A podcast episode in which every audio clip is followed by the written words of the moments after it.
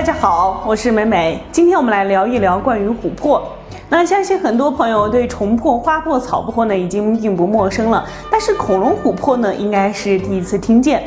就在上周十二月八号呢，是爆出了人类发现了第一枚恐龙琥珀啊。这个恐龙琥珀里面有一根羽毛啊，不是羽毛，是尾巴啊。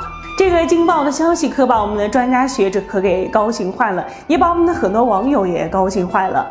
据专家根据这个尾巴来复原的，说是这是一只萌萌哒的飞鸟恐龙。很多网友就说了，侏罗纪公园里面的恐龙都是用琥珀里面的那个蚊子里面的血给克隆出来的，能不能把这只萌萌哒的飞鸟恐龙给克隆出来呢？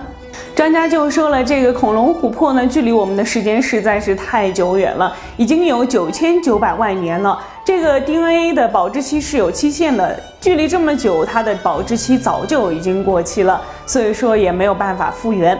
那很多网友就说了，即使能复原、能复活，它是食肉动物啊，如果它复活了，我们怎么活呀？嗯，这个也对啊。也有很多网友就是也搬出那个于谦的长颈鹿琥珀啊，大家都知道，真是看热闹不嫌事大啊。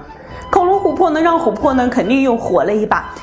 估计呢，现在有不少的黑心商家呢，已经在谋算着或者是策划着怎么去做一些呃恐龙牙齿琥珀呀、恐龙爪子琥珀呀等等之类的假冒伪劣的琥珀呢来进行冒充。那估计也会有不少的网友会上当啊受骗，也那也不好说。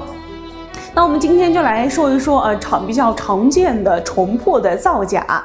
高明的造假者呢，会将真正的琥珀给切开，然后将小虫子或者是昆虫的之类的尸体呢，精心的放进去，再用聚合树脂呢进行封灌起来。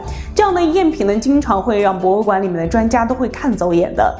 造假的虫珀呢，是将已经将死的虫子呢给放进琥珀里面，再进行高温加热，这样做出来的虫珀呢，会虫子会显得特别的不自然，而且会感觉会是压的变形。但是天然的虫珀呢，它会看起来会有虫子挣扎的迹象在里面，会显得更加的生动，呃，形象一些。